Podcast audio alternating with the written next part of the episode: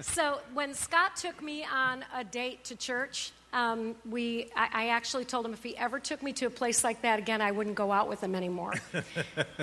It's a true story. I'm not kidding. It was a church like this, just so you know. and, uh, and so, you know, there are ways that we see perfect Christians, perfect faith, perfect, right? Mm-hmm. And uh, I don't know about you, but perfect is a pretty tall word. And so when we're looking at the title of this message being Picture Perfect, who wants to run? yeah. And uh, so I asked Dante this morning, I came out and I said, um, Dante, does this sweater look like a grandma sweater? He goes, Yep, a Disney grandma sweater. and, uh, and he said, But you be you, grandma, you be you. So I'm Actually wearing said, the, You be you, boo. You be you, boo. Yeah. yeah, he did. So I'm wearing the Disney grandma sweater. I don't know what constitutes a Disney grandma sweater, but I have to tell Apparently you that, that. There, it was a 75 year old friend who gave me the sweater. And I'm just saying I like it. Yes. You know what I mean? I like it. Anyway. Very good. Well, you are a grandma. But you know, you be you, boo. And so just go ahead, tell somebody, you be you, boo. yeah. And so there's this part of our, uh, our story, as we've been talking about the life story, the story of my life. And sometimes it comes out like, that's the story of my life, you know.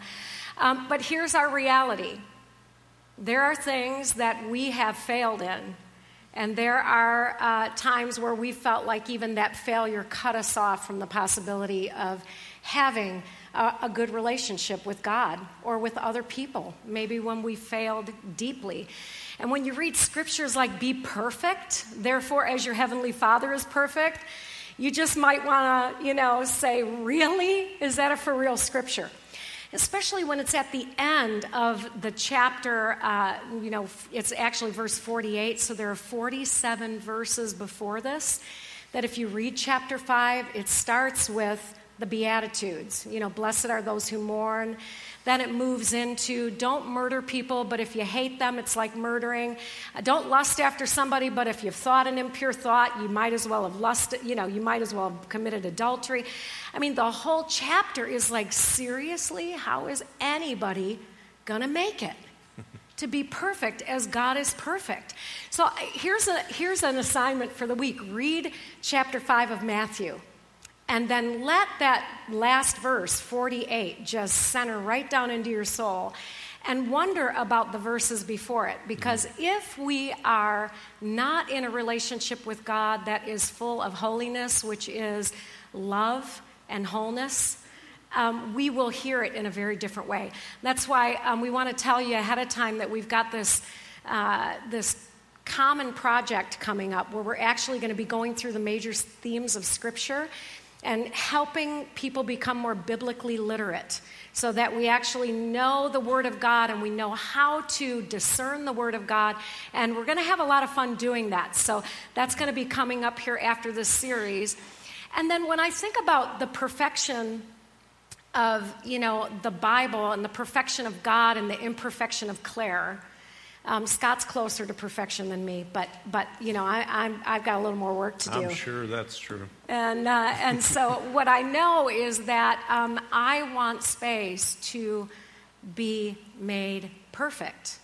And well, actually, you know, I didn't give you this. It's kind of a spoiler alert, but the Greek word there is to be mature or complete. That word perfect mm-hmm. is to be mature or complete, to be whole to actually have this ongoing growth that is happening in us, and which is why we do stuff like retreats. Um, I have to tell you that because I am so full of inner noise, my life is busy, I'm a person who works, I have a family that has a lot of noise. I have uh, all kinds of things that sometimes I feel like, oh, I need to do that, I need to do this. And if I don't take time to quiet down the inner noise, uh, my soul is not well enough to be the kind of um, wife I want to be uh, to Scott, the kind of friend I want to be to all of you. Um, there is something about gaining the ability to find inner silence that affects all of our relationships. And so, Colossians, if you guys would read it with us, this is a pastor passage. He is the one we proclaim, meaning Jesus, admonishing, admonishing and and teaching everyone with all wisdom, so that we may present everyone fully perfect, mature in Christ. To this end, I strenuously contend with all energy. Christ so powerfully works in me. So, this is a pastor, an apostle saying, Look, I want to present all the people that I mm-hmm. have the responsibility to love and care for. I want to present them to Christ fully mature.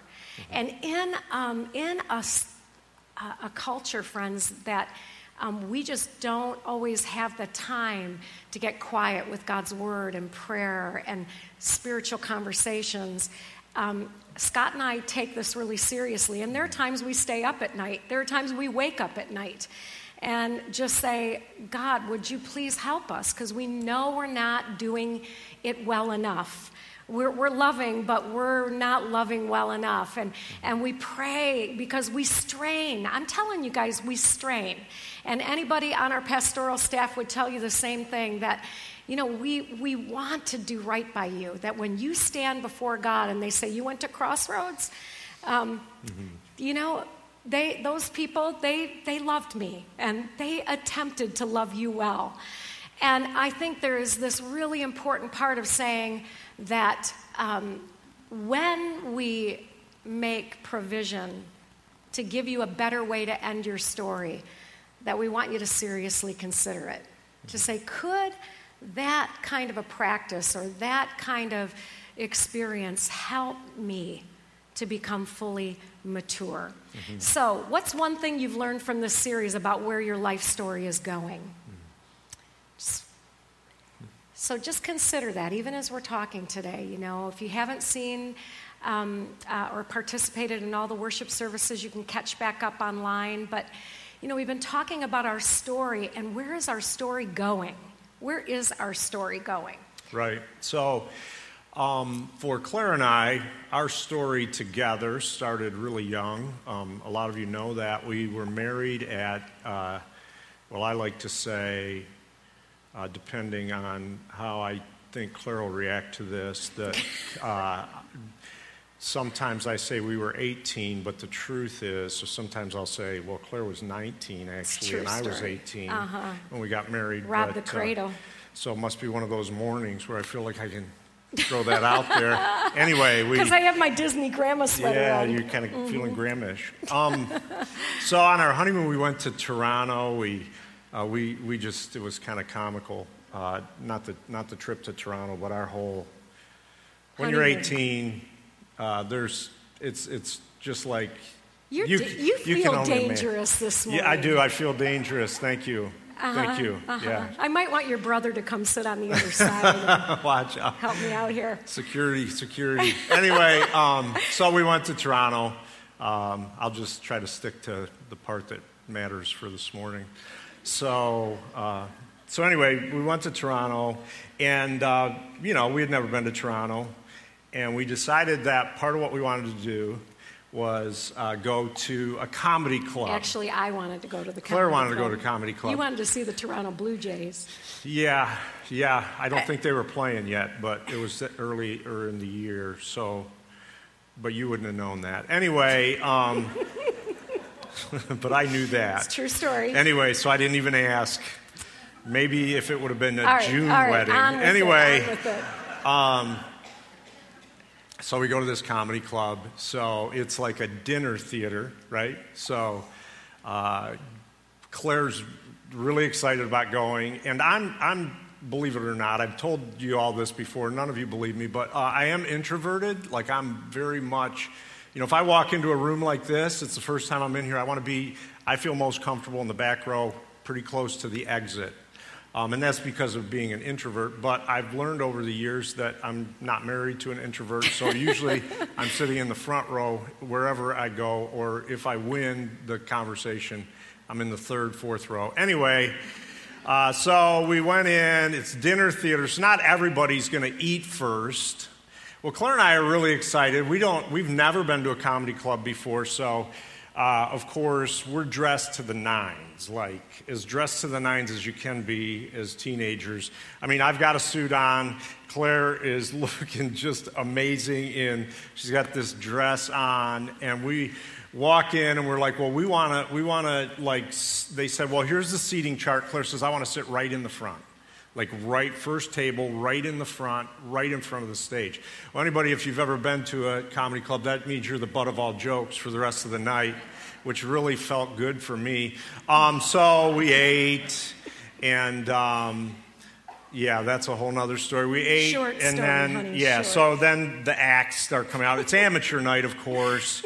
Uh, one guy is from Hamtramck, Michigan, and that's another part of the story. But the piece uh, at a certain point, one of the comedians comes out. This is why out. I said let's not tell this story because I had no idea. you got me off track when you said I needed security. this is the story anyway, of my life, everybody. so Hanging out with him. So the uh, one comedian gets up and he ref- starts to refer to. It's early on in the, the routine. There's going to be like a dozen comedians. I think it's the first Honey, or second honey, guy. honey. Says, We "Don't these two remind you of Malibu Barbie and Ken? Because we're like dressed up, suit and everything. Everybody else in t-shirt and jeans, shorts, that kind of thing, right?" So for the rest of the night, we are Malibu, Barbie, and Ken. Now, we never really thought we were Malibu, Barbie, and Ken that night. Um, never really thought we've ever been Malibu, Barbie, and Ken, but obviously, I'm at least not Ken anymore. Or Malibu, we can all say amen to that. Irish. So the point is this. the point is this is that uh, things change we we have transformed we've been married almost 40 years and we're certainly not malibu barbie and ken anymore But the best part of that story is the church that we were in while we were going to Bible college. The pastor one day said, And someday, you kids, you are not going to be Malibu, Barbie, and Ken. yeah Now, there's 3,000 people in the congregation. And so Scott and I looked at each other and we just said, I think God is trying to say to us that things are going to change for us and we don't know what that means but it was a little it was it was a little disorienting you know like how is god going to change us? How is god going to move us from you know ball gowns to grandma sweaters and yes. all of that kind and so of here we are. So the point the point is is um, we do form we change. We all know that. We we transform. We're going to be formed. We are forming today right? So when it comes to this issue, this conversation about being perfect or being picture perfect, the first thing probably all of us need to rest in is that there is a formation process going on in our lives. and are we deforming Right. or are we transforming Exactly.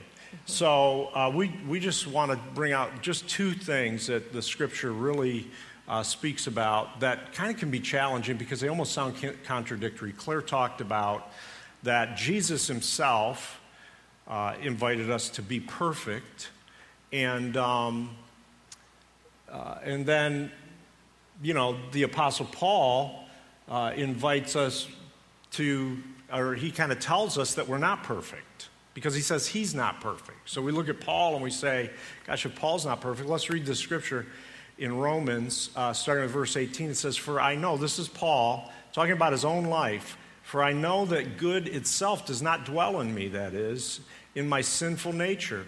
For I have the desire to do what is good, but I can't carry it out. For I do not do the good that I want to do, but the evil I do not want to do, this I keep on doing. Now, if I do what I do not want to do, it is no longer I who do it, but sin is living in me that does it.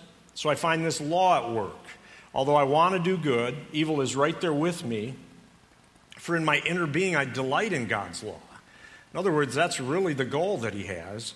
But I see another law at work in me. It wages war against the law of my mind and makes me prisoner of the law of sin that's at work in me. What a wretched man I am. Now, this is the Apostle Paul, right?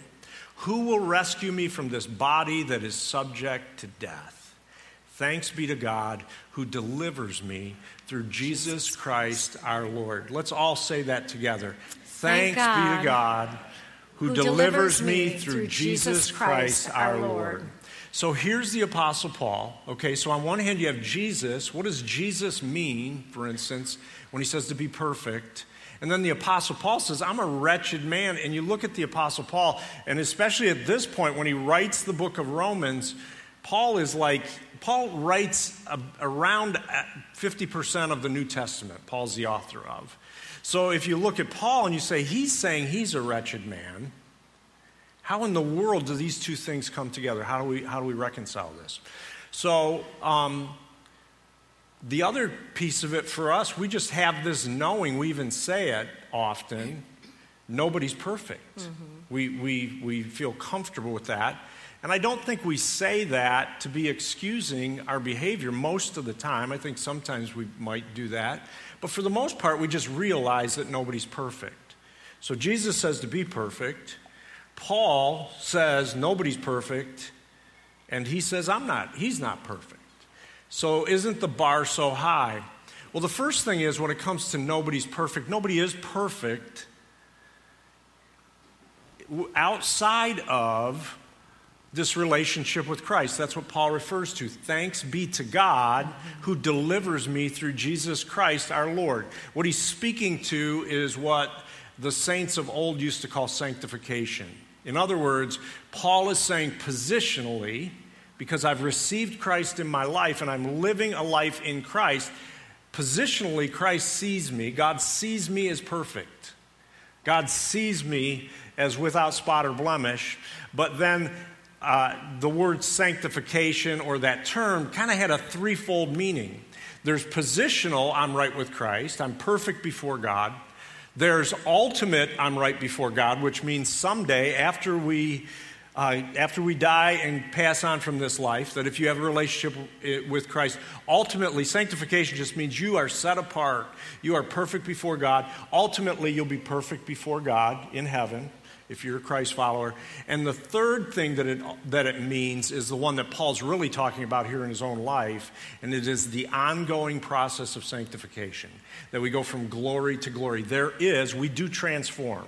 We either, we either are moving towards uh, transformation, towards conformity into the image of Christ, towards becoming more like uh, that image that Christ created us to be, or moving away from that. Now, it could sound like really big stuff, but I, I just want to say a couple of things. First of all, um, you and I are co laborers with Christ not only in doing the work of Christ out there or in the world, but we co labor with Christ in the work of God in our own life. See, faith is not the same as works, right? It's not the same as works. We know that. We know that grace is not the same as works. However, faith and grace, it's almost contradictory to that. However, faith and grace are right at home with our, with our making ourselves available to God for the process of becoming more like Christ desires us to be, right? Uh, that's why when Jesus invites us to things like, you know, take the narrow road, that it's important to try to live a life that's taking a narrow road. To bring because, your effort to right, that. there's mm-hmm. that effort is not the same um, as works. It, there's this uh, seemingly subtle, but it's actually not so subtle that I make myself available before Christ. So I'm not perfect, but there's this ongoing process going on in my life. And I would say this: I think what happens is we do use examples of people. We look around and we see people that are really doing well um, spiritually, and we, we may even at times say, Gosh, I would really like to have that kind of relationship with Christ. So, what happens is what happens to a lot of us in the natural, right? Like, if for those of us that have, uh, for instance, decided at some point we wanted to get more healthy physically, uh, we're going to exercise more, right? Um, and we go into this vigorous exercise plan. And uh, sometimes what happens is we get, we try to bite off too much, more than we can chew. And because we bite off more than we can chew, we get discouraged in it. Or we never even attempt it because it just seems too big. Exactly. Mm-hmm. Um, I would encourage all of us to say, when it comes to, I'm going to, I'm going to be committed to this uh, relationship with Christ, this ongoing process in my life. Yes, I'm not perfect, but God is moving me to become more and more a representation of His image uh, on the earth. I'm going to make myself more and more available. What is the next step for that for you? right? What is the next uh, step? I love, um, I love this one uh, example of George Washington Carver. Um, he was known as a person of faith. George Washington Carver, probably one of the greatest um, scientists in the United States history. Um, anyway, Carver said that one night um, he was praying and he called God Mr. Creator. And uh, he went before God one night. He was out, uh, out, in a, out in the woods and praying. He said, Mr. Creator, um, can you tell me uh, why you made the universe? And he said he received a voice back. Um, his understanding was it was from God. And he said that the voice spoke back to him and said, Little man, this is too big for you. And so he just kind of left it at that, went out the next night, and uh, was praying again and said, uh, Mr. Creator, why is it that you created humanity? Why is it that you created all of these people? And Carver said he heard back, Little man, uh, this, this is just too big for you. This subject is too big for you. The third night, he was out again and um, said, Mr. Creator, why is it that you created the peanut? And the voice spoke back to him and said, Little man, this you can handle. And if you pay attention, I'm going to show you what you can do. And he had, as many of us know, over 300 um, 300 things that he created out of the out of the peanut and it was really because god god's direction. But it seemed like a little step. He started wanting to change the universe right?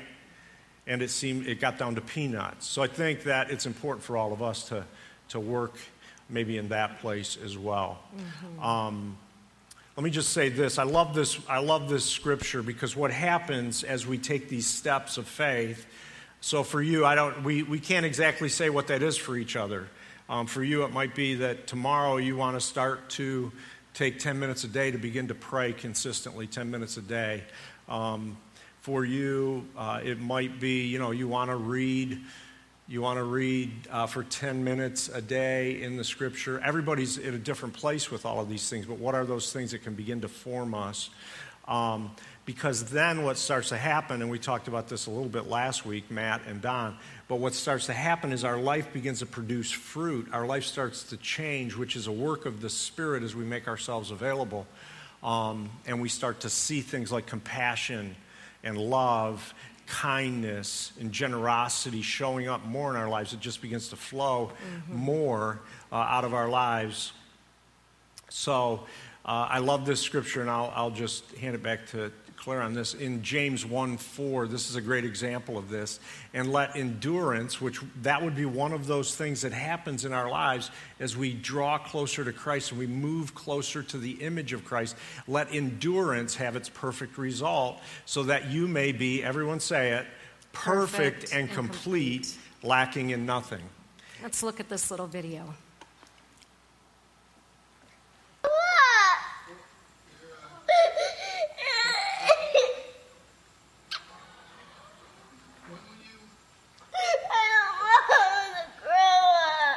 Do you want him to stay a little forever? Yeah, he's so cute. Because he's so cute and it makes you cry. And I, and I don't want to die when I'm a hundred.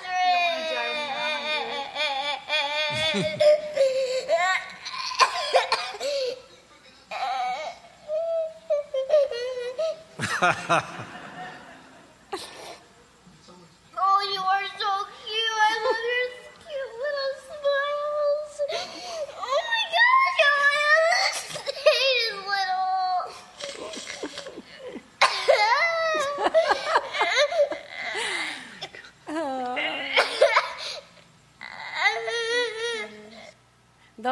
know the Enneagram might know what style that little girl is. Um, I think one of the beautiful things about her just expressing, I don't want him to grow up.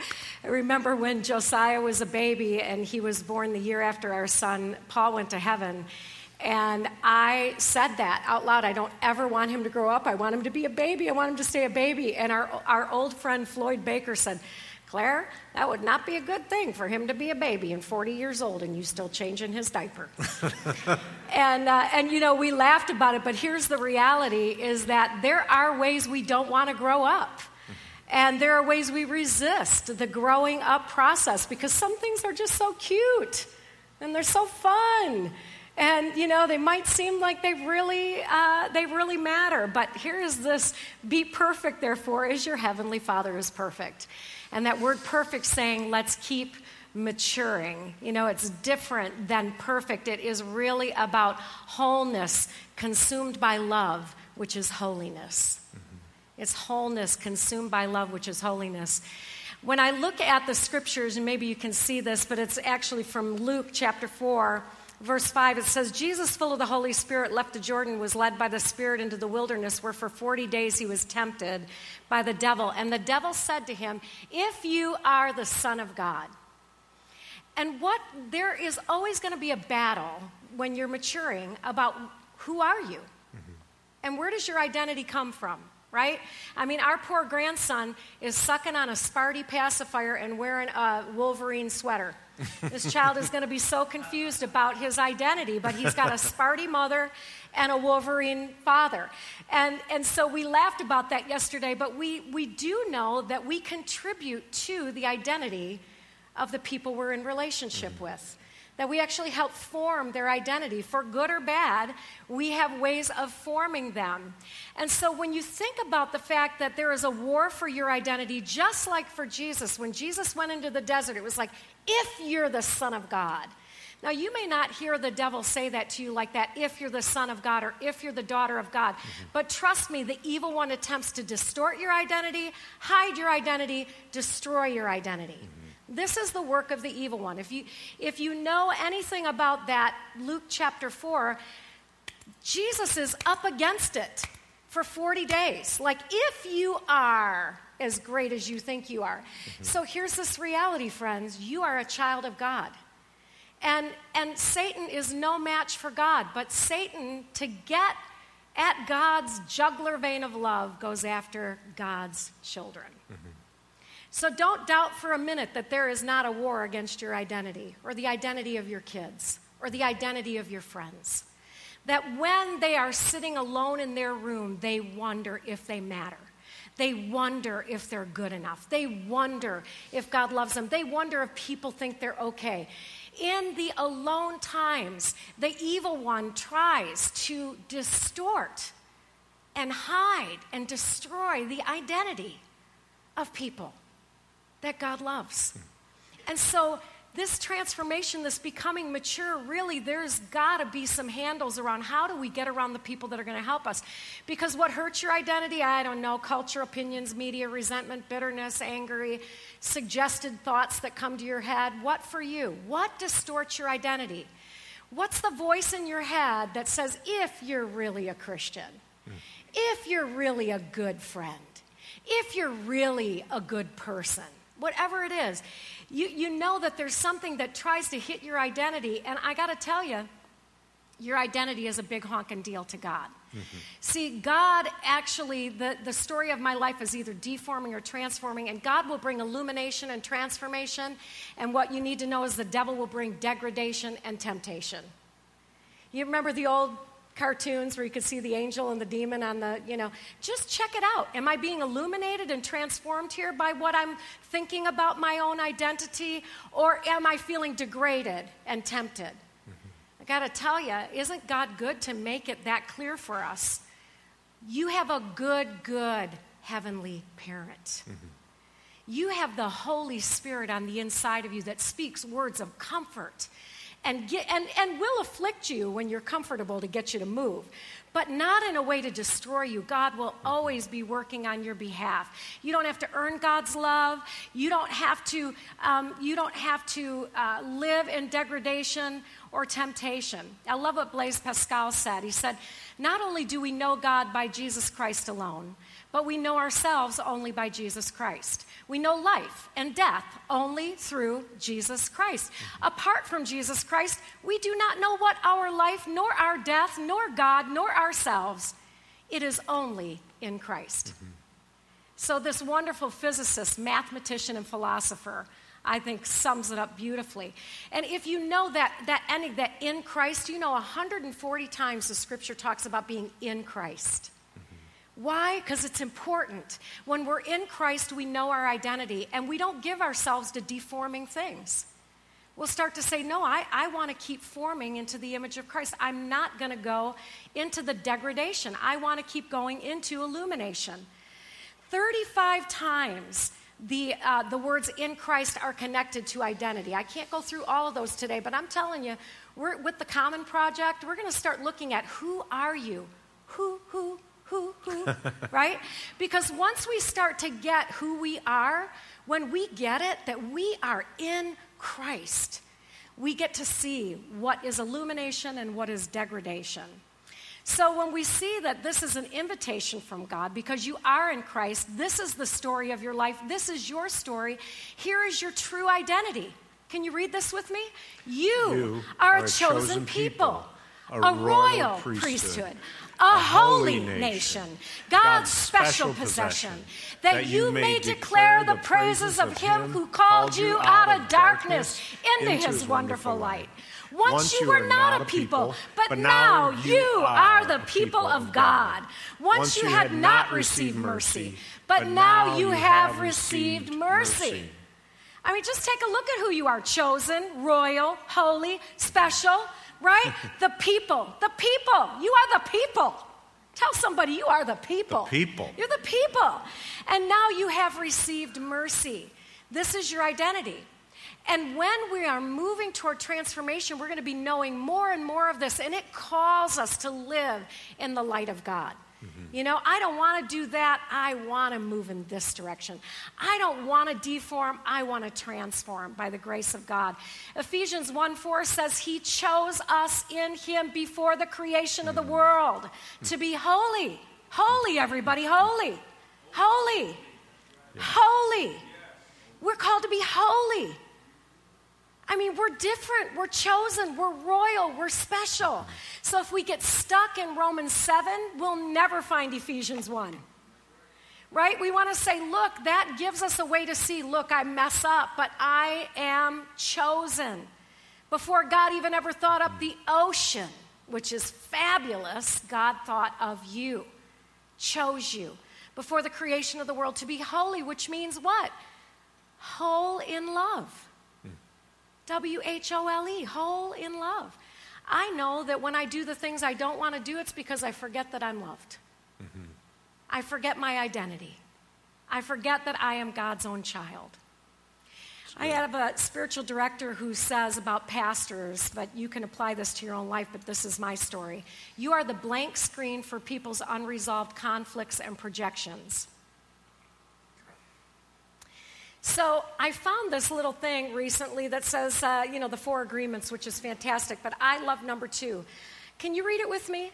Nothing others do is because of you.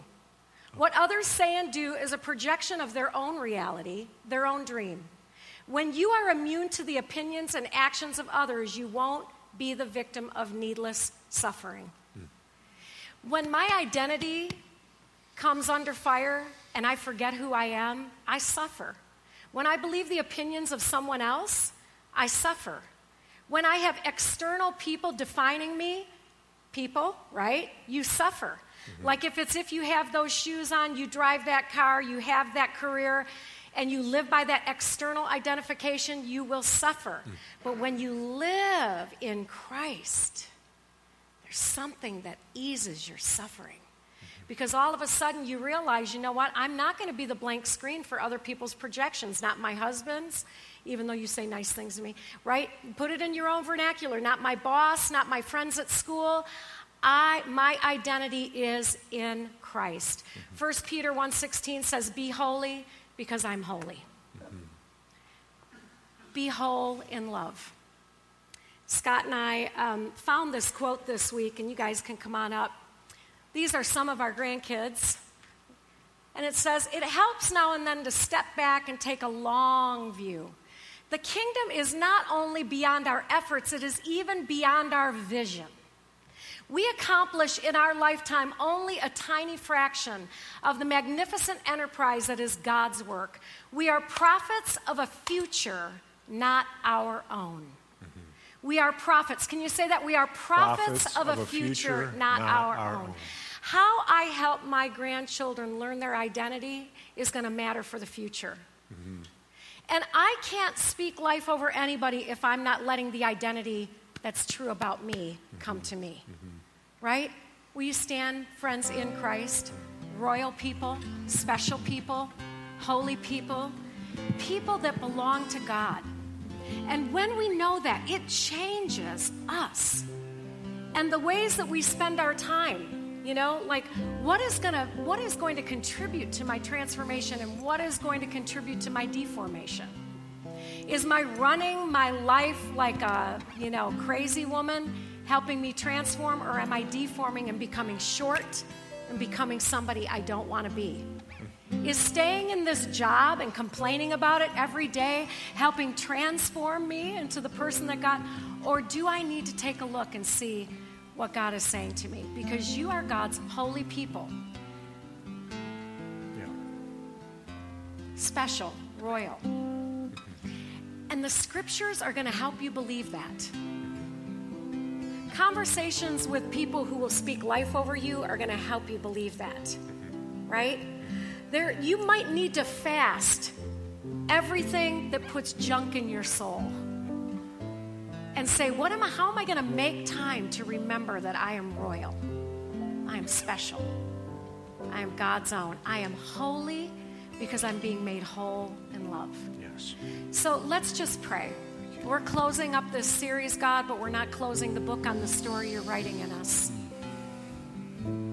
So, God, will you help each person touch into the truest thing about them?